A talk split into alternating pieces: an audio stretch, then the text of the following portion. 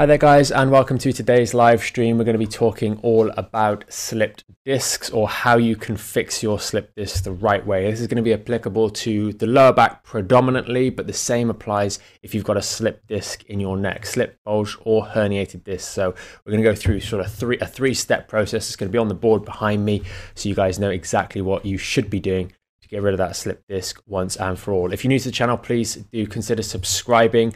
Uh, if you find this content helpful, you can do that by hitting the subscription button uh, below. And uh, with that being said,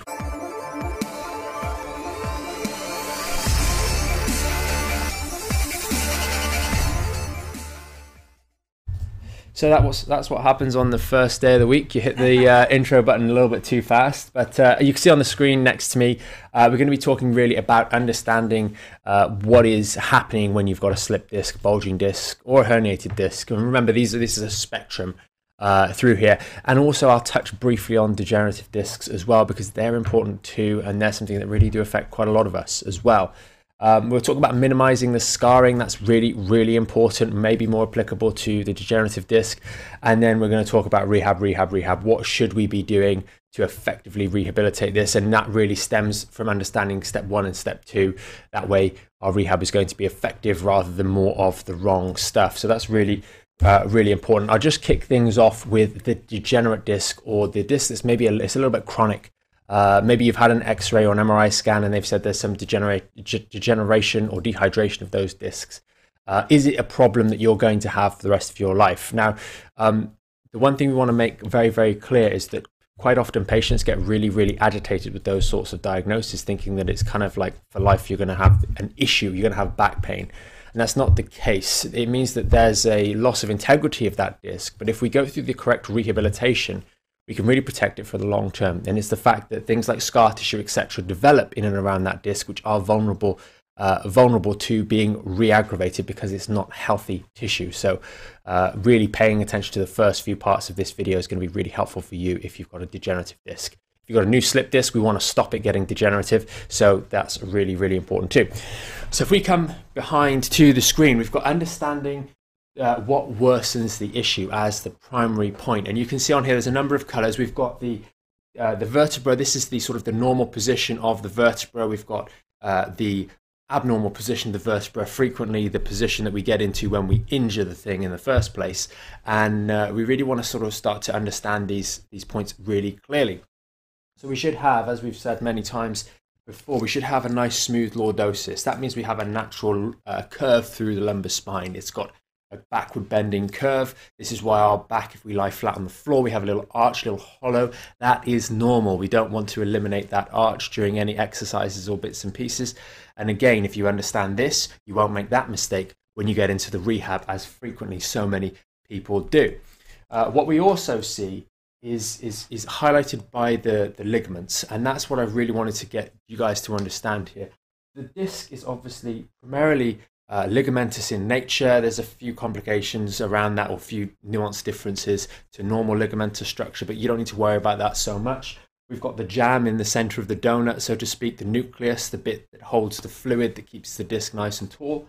We've got the blue ligament along the front of here. This is the one that resists the curve increasing. And then you've got the blue ligament along the back of here. We've also got all of these little green ligaments, which are a lot more, um, you can't see them as well on the screen, uh, but they're there too, which are supporting. You can see there's all of this support to maintain that curve, the nice curve, the integrity on the back, and a tiny little bit of support on the front to maintain the integrity on the front. So that's really worth understanding. And when we injure the disc, it's normally done through a flexion or forward bending activity of some description. Now, if you guys have seen the uh, the image before you tuned into the live today, you see a guy bending over lifting a box and he looks like he's about to slip a disc or he's in a bit of trouble. He's smiling, so maybe he doesn't know it just yet. Um, but uh, it's not it's not a good position to be caught out in. It's this rounded position of the lower back, and what's actually happening when we do that? You can see it's on the model here that as we bend forwards, we're opening up these gaps between these bits of bone here. And if we do that repeatedly, maybe we spend a lot of time sat down, etc. Or maybe we do it on a one-off instance, we're going to get trauma to these posterior structures. And you can see here, maybe not quite as clearly as, as you should do, there is a continuous gap through all of this. Now, ignore the fact that the bones don't quite line up, and this is, of course, an over exaggeration. Please don't think the bones separate by an inch. Uh, that's not happening in you, but the ligaments are being stretched, and you can see the gap that has occurred through here where the tissue has been damaged. It's been stretched beyond its normal li- limit, and you can see that if we've done this, we've driven pressure through this disc here um, um, on the front, and we've driven the nuclear material back, we're going to get a disc bulge, a slipped disc. Now, the disc hasn't popped out and fallen off to the side, it's that it's bulged. Now, a bulge is a more accurate representation of really what's happening in those discs when they become injured, rather than the term slipped disc, because it's not like you can just poke it back in place. That doesn't really work. What's happened is the ligaments and the tendon, sorry, the ligaments primarily through here have become damaged and allowed the constant compression of gravity to allow this fluid to seep out towards the side, maybe through a couple of layers, leading to that bulging taking place. Because those ligaments that were holding it nice in place have torn a little bit. And that means the distance is greater here and they can bulge out, especially through weak spots in those ligaments.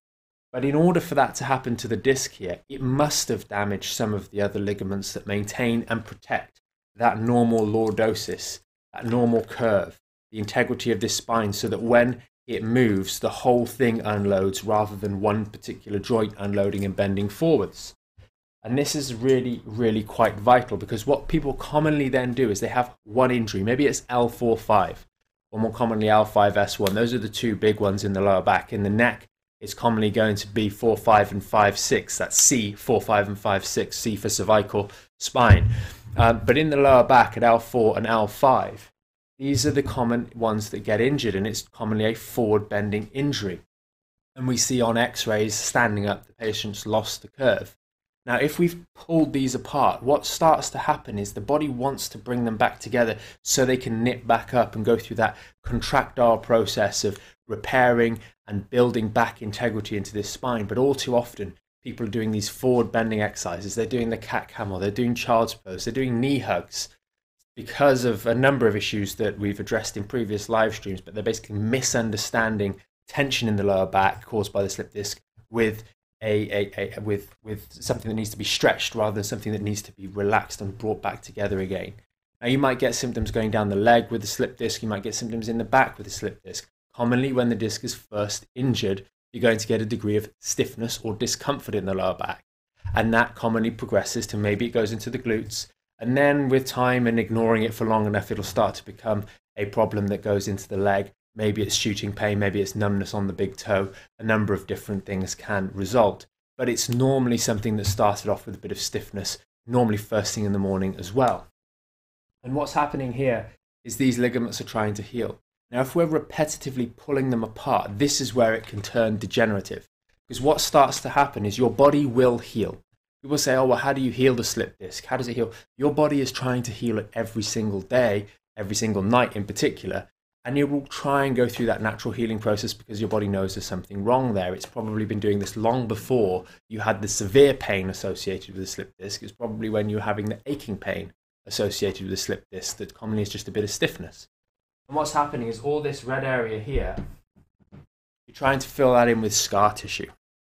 And that's not a good idea because you keep doing those forward bending exercises that open out those spaces, and that creates uh, it allows scar tissue to create rather than that scar tissue be remodeled back into normal healthy tissue like this because we're repetitively pulling those discs forwards. We're doing those knee hugs to pull this spine round or that posterior pelvic tuck um, in, a, in a misguided fashion.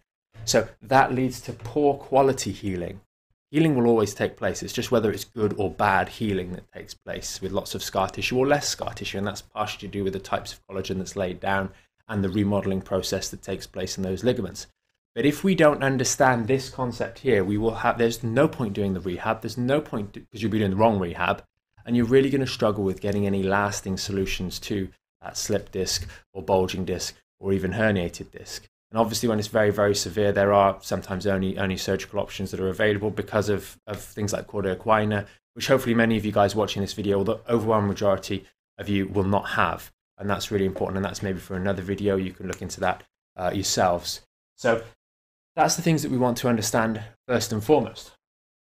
I've already touched on minimizing the scar tissue. And this comes from sensible rehab and sensible practices. And we put this together in the Back in Shape membership site where you guys can understand some of these principles that things like the knee hugs are not a good idea. Excessive sitting, which has been such a great feature of the last three or four months during lockdown, people just spending all day sat down, starts or lends itself to slouching, to rounding, to stopping this going through a normal healing process.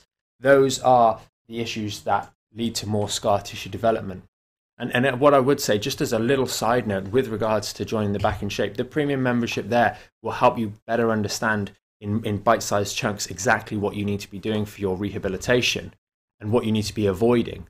But don't do this in conjunction with other exercises. We've had patients that have been, or people that have uh, been members that have been do, starting off initially doing the Back in Shape uh, protocols alongside knee hugs and, and chin tucks. Uh, for, for the, sorry, not, not chin tucks, knee hugs and and and uh, child's pose. It, so they've been doing the right stuff, but they've also been doing the wrong stuff at the same time because more is better. All you do this from these guys and this from these guys and this from these guys. You need to incorporate. If we if you if you subscribe to what we say on a mental level, on an academic level, please don't confound things by doing other exercises from other pro- protocols or other plans because invariably they will directly contradict what we're saying here the, the most stark example of that would be the NHS guidance. If you've got a slip disc and you go on the NHS website, they're going to be telling you to do knee hugs and, and cat camel and ch- um, child's pose stretches. Uh, because they're working, it's developed by the physiotherapy department, which is working on a different schedule, uh, to a different philosophy, to a different understanding. They're just trying to address that muscle tension and they're not looking in the detail that we look into. They don't look at it through the same lens we look at in the clinic. So you're going to get different conflicting advice. Please don't pair them up because neither will help you. Um, and that's really a really, really important point that I, I can't stress enough. And then the third part of this sort of three part thing is the rehab. We've already touched on it. You've got to do the right rehab. You've got to start off with something that takes the pressure, the stress, and strain off these and puts you back in a position like this, the lumbar towel exercise being a fantastic example. You want to make your hips as mobile as possible in the short to medium term so that they're not putting unnecessary stress and strain through your lower back and limiting the movement that goes through the hips so your back has to work harder and aggravate that area more. If you've got a staff member in a team of 10 people or a team of five people, for example, because there's five lumbar vertebra, and one of them's not feeling very well, they're taken out, they're really in trouble, they're, they're sick, they're not able to focus, you put them on the bench, you let them relax, and the other team, the rest of the team start to take the stress and strain, and that's your hips. As your hips working a little bit harder, so your lower back team member can really recover that L5 disc or that L45 uh, 45 disc um, can recover. So we want to work on the hips to make sure that they are flexible enough to help because quite often the hips haven't been doing their work for a long period of time, and that's where the lower backs become stressed and and, uh, and strained in the process. And then we also want to re-engage that core as well. And then once we've got sort of out of the woods and we're able to move around a little bit more, we really want to be starting to strengthen and engage and rebuild that core with the same principles that we learned in this top part here. We don't want to then go, great, I'm starting to feel better. I'm moving around the house a bit more. Let's get on with those sit ups and leg raises. Or let's go and do, you know, 30 Russian twists. Or let's do a yoga class, uh, just, you know, because I feel up to it today.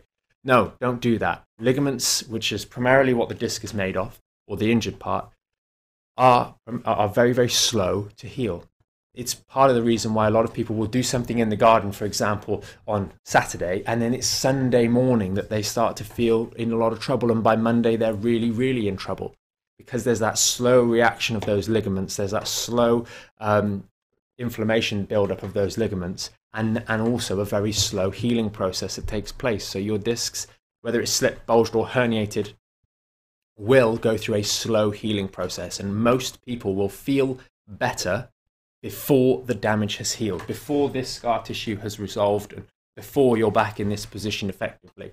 There will still be weakness in those tissues. They need to remodel, they need to readapt to new stresses, and that does take time. And it's that window that then becomes quite a opportunity for relapse because people start to forget and they go and do a yoga class or they go and do uh, certain specific exercises that counteract these principles we've already discussed and that's when they catch things back out again. Or they maybe absent-mindedly are in the garden and just bend down to do something without engaging the core, without going down on one knee because the pain isn't there anymore.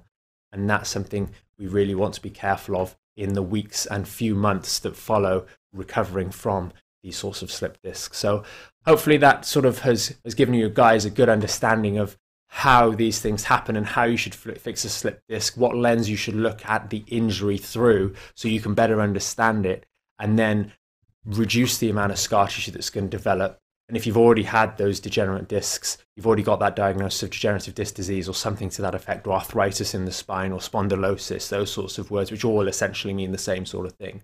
You don't need to count yourself out. You just need to work a little bit harder on the rehab front and pay that extra bit of attention to your movement patterns and be a little bit more clean with the way in which you're moving and using your body on a daily basis and a little bit stronger than the average or your, your, your contemporaries.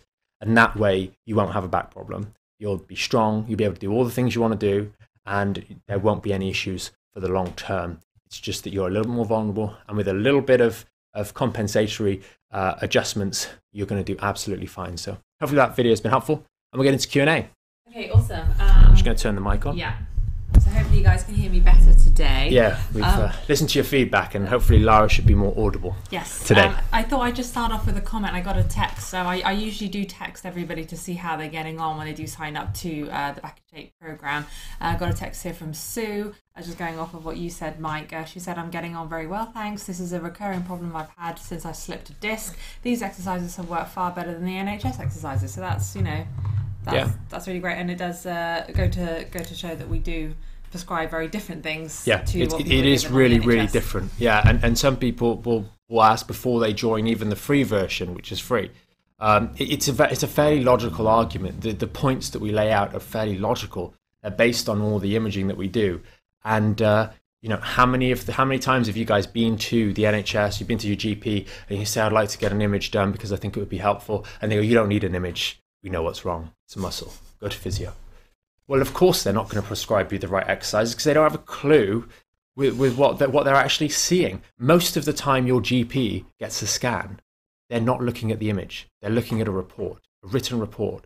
And, and from, from our experience, because we get written reports and we get images, the amount of times that what's written on the report just does not at all give you guys give you as a practitioner or that GP the full understanding of what's going on is just astounding we get patients come in and it's say exactly this. You look at the two X-rays side by side and you go, these look like the same sort of spine. Maybe there's some minor differences, but they're pretty much the same. One will be 20, the other will be 60. And in both reports, they will say normal age related wear and tear. The amount of times I've seen that in people of substantially different ages, it is a stupid argument.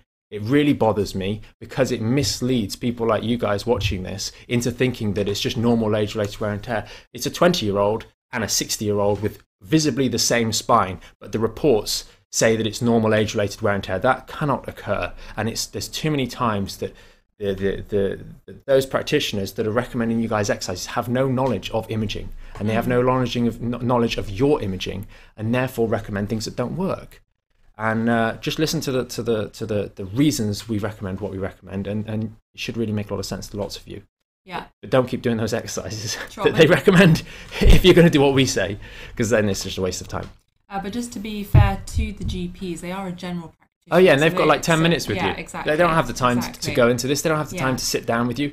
I mean, when we get a patient coming in, we're spending an hour with the patient. Mm. We do we do the the the X-ray analysis outside of the clinic hours. You know, we're not doing that while the patient's there. We're looking at the images before. Your GP does not have anywhere near the time to be able to do that. So they it does do sound like a, it sounds like a bit of a dig, and, and it's not supposed to be a dig because they do only have ten minutes with you. You can't help a back problem in ten minutes. Mm. It's not a checkbox. They've got these things. Do this. It you need to have a deeper understanding of the problem. And also, even even for me, and, and many of you guys watching this who've been on lockdown, you haven't been working for a little while. When you go back to work, doing those things, you're going to be a little bit rusty you get good at what you see every day and what you do every day. And this is a little bit of an off-topic point, but it helps you guys understand what is in the what, what what's going on. We deal with back pain, patients with back problems, day in day out every day in the clinic. The G, a GP on average will not be dealing with back problems. They're mostly dealing with people with uh, maybe it's some sort of illness, some sort of flu, or those sorts of issues coming in. And every now and then they're going to be dealing with more severe, nasty pathologies, which they're going to catch and stop you guys getting into a lot of trouble. But they're not dealing with back pain day in, day out. So it, you just you just don't have that knowledge base that's at the forefront of your mind because you're not dealing with it day in day out, um, and that's really something important to recognise. Okay, cool. Yeah. All right, so uh, let's get into some some questions. Yeah. Um, we've got somebody on YouTube who's, who said that they've suffered with a L4, L5, and L5 S1 disc herniation. Mm-hmm. Um, I think they kind of they got better. They healed the- they healed the disc, but then they started running Yep. on it recently for 20 minutes a day, and then now they can start to feel the pain coming back again. Are yeah, recommendations yeah. I get running? get a lot a lot of this on running uh, in particular. Um, people will go through this. They won't do any rehab. They'll maybe go through and just let it let it kind of recover on its own. And even if they do do rehab, getting into running is something you really need to think about. If you and I think that exact example because I think I saw that comment. Um, the person said they hadn't done exercise in many years or running in many years. If you haven't done anything in many years, you shouldn't be taking five weeks to get back into it again. You should be taking months, if not a year, to get back in. I think they were running like three times a day or three times a week. Sorry, with with with uh, 25 mile cycling or something like that. It was it was a lot of physical activity for someone that hasn't done a lot in years. The amount of impact that's going through your spine and going through those discs when you are running, if you are not used to running and don't have good technique, um, and if you're running too slowly for long durations, like 20 minutes, half an hour, 40 minutes, and you're running really slowly, you're going to be putting an awful lot of impact through that disc. One really interesting thing, and this is why we do come, we do, we do actually say that running is okay long term. Um, there's some good research on looking at the collagen content of discs in runners, long term runners. I'm not talking about the guy that's just picked up running for five, five weeks ago. I'm talking about the person that's been running for years. And they do show that they increase the strength and integrity of those discs. And this is what we talked about at the start healing correctly, rebuilding stress, rebuilding stress through that disc so it can start to remodel and adapt to stress and strain. It's the same as a broken bone. They tend to heal stronger than they were at the start. And if we are slowly doing running over a very long period of time, many years, and building it up over that period of time, we will actually strengthen those discs really nicely and have stronger discs.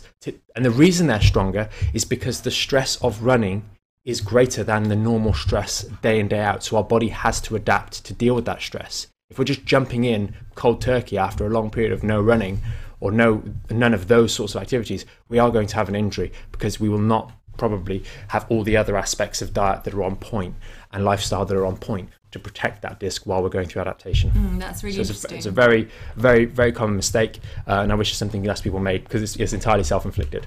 and with patients, you recommend that they run for shorter durations, Yeah, so I don't. faster. Yeah, I can't um, point to any specific research, but looking at a general consensus on some of the running coach forums, and these are trainers that are looking at gait analysis and that sort of thing, they seem to suggest that around about eight minute miles, people start to have to have relatively good technique in terms of the impact going through the joints, etc. And therefore, if you're not running faster than eight minute miles, then you should not be running more than a mile if you if you can only maintain that eight minute mile pace for 100 meters then that's all you're running until you can run 150 meters at that pace it's about being especially if we've got an injury we have something that we're concerned about. We have an injury of some description whether it's ankle knee back or whatever. We need to be a little bit more careful about the way in which we're returning to activity the way in which we're getting involved in activity. Um, the same way you might feel that way if a new member of staff joined your workforce. You know you've got to pay attention to what you're doing pal. You haven't done this in a while. You don't know what you're doing. You, you, let's teach you and let's go through it slowly to make sure that any mistakes you make are small and we can correct them quickly. And then I'll hand over more responsibility to you.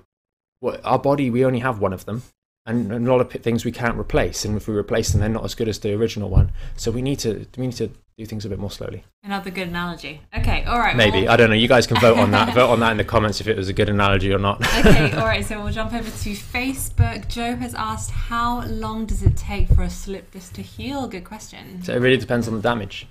Um, it could it could take a couple of weeks uh, for it to heal. Something a minor disc strain, um, and I think the slip disc term, although we've used it here, that's more to help identify to people the topic. But the slip disc term is really not that helpful when a, from a point of view of understanding what a slip disc is. And it's really a disc injury of some description, which could be a minor strain all the way to a, a, a raging herniation, um, which could be pretty bad. Mm. Um, it really depends on the injury. Some of them, some, some of them to build back to normal strength, assuming we have a normal lumbar curve, could take months, seriously months, like three, four, five, six months. And if we have curve issues, if we have alignment issues in the spine that are constantly putting more stress through that disc, then it can take longer because you're not addressing the underlying issues. Yeah. Um, and that can be people which have a reverse curve, for example, where the that's fallen on the floor. If the curve's like that, we're constantly going to be driving pressure through this disc here or down here in the lower back. And if we don't change that, then it's not going to recover, yeah. not effectively in any way, shape, or form, and it's going to be a recurrent issue. But if you, if you do have treatment, you know, if you're having weekly yeah. treatment, like we had that patient that came in with crutches, that young, yeah. that young guy, yeah, yeah, yeah, yeah. completely blown a disc. Yeah and he did really well. Oh yeah, he, so, so, he did well quickly. Yeah. Um, and he recovered, and he's off the crutches quickly. Yeah. But his disc is not healed. Mm-hmm. His disc needs time to heal. He okay. needs to go through the rehab, and quite often those guys, especially the younger guys, as soon as they start to feel a bit better, they kind of stop doing the exercises.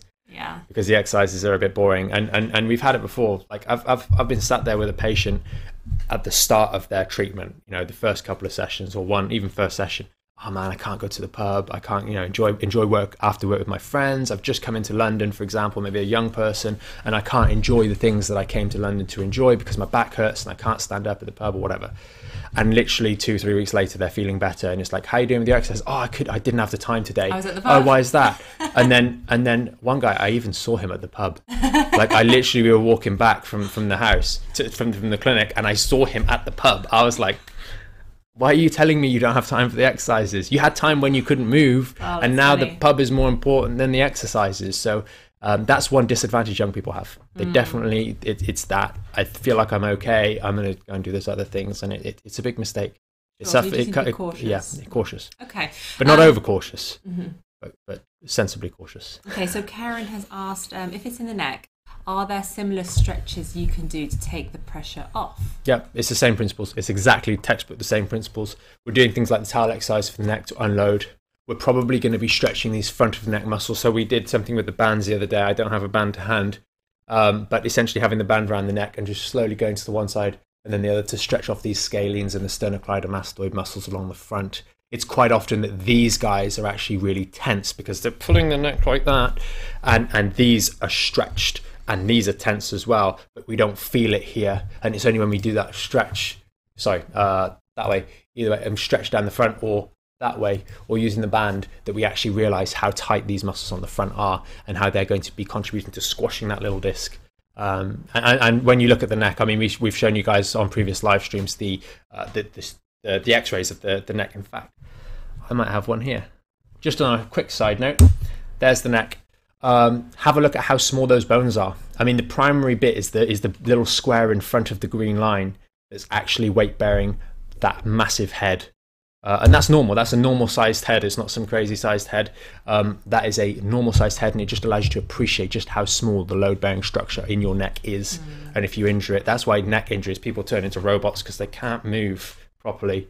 Um, it's it's really if you mess up the alignment in your neck, it, it puts you in a really vulnerable position. And the, and the, human skull weighs like three to four kilos, doesn't it? Uh, I think it was like it's about the it's about the weight of a bowling ball or something like that. It's it when when people yeah. really injure their neck, they they say stuff like, "I'm aware of the weight of my head now." Like I can actually I, I was never aware of the weight of my head, but now I've injured my neck. I'm aware of the weight of my head. It's very uh, yeah, common. so I just googled it really quick. 10 to 11 pounds, yeah. which is 4.5 to 5 kilos. So that's the weight of our head. Um, so fill your bag, hold it out in front of you, and just appreciate what a forward head carriage can do, and that will impact your lower back as well. Mm. If your head's going forwards like that, it's going to impact your lower back too. We have to bear that in mind. Very, very important.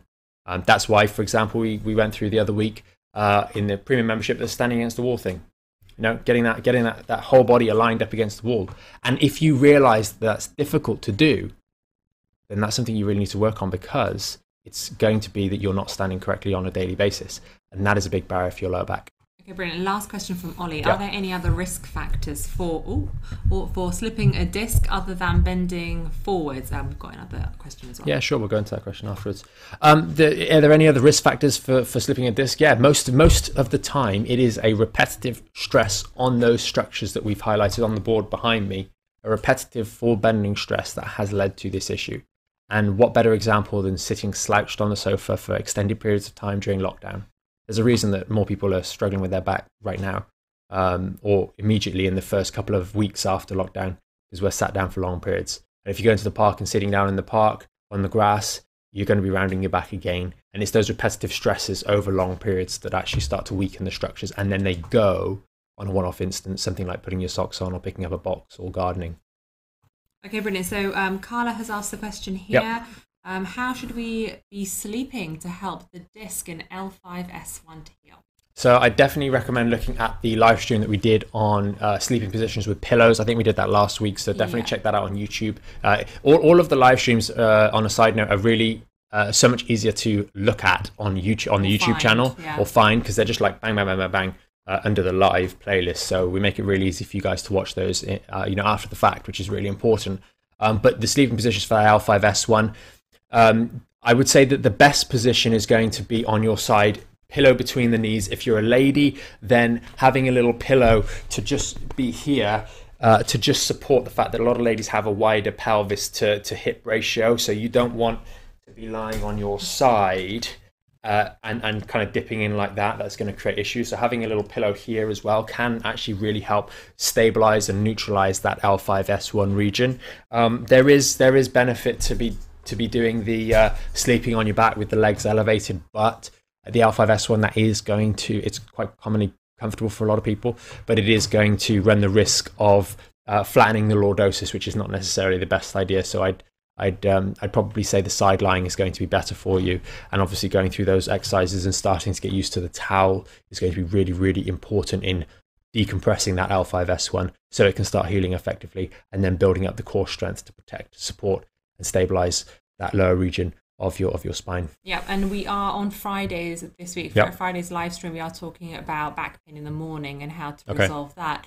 Um, but just while Carla's on, um, just maybe mention about the shimmy. Yeah, that, that- so so when you get out of before you get out of bed, if you do wake up and you're on your back, uh, then a really good one we get patients to do is you're just stood there and you do a shimmy. So you so yeah, you're lying down obviously. Pretend I'm lying down, you're looking on top, and we just shimmy left and right.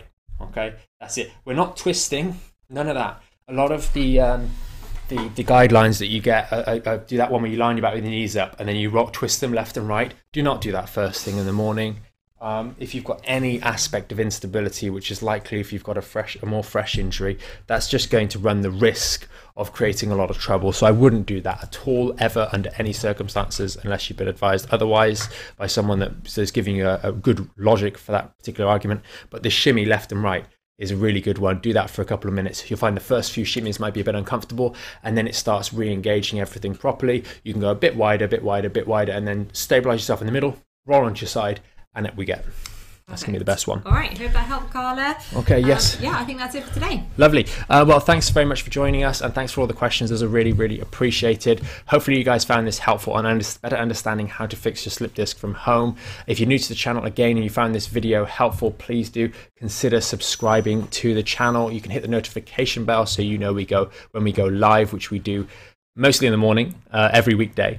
Uh, so we've been doing that every single day since the 23rd of March. So hopefully you guys have found them helpful over time. And if you do find these help, these Q and A's at the end helpful, then please do consider sharing uh, the videos via social media or sharing the YouTube video or Facebook video as well, because that helps us help other people, and I'm sure those other people will be grateful as well. And tomorrow the topic is sciatica. Yeah, tomorrow we're going to be talking about sciatica at 8:45. So if you've got any questions, uh, check out for the uh, pre-announced live stream and post those in the comments, and we'll do everything we can to answer those on tomorrow's live stream. But for now, have a great day, and we will see you tomorrow with another live stream.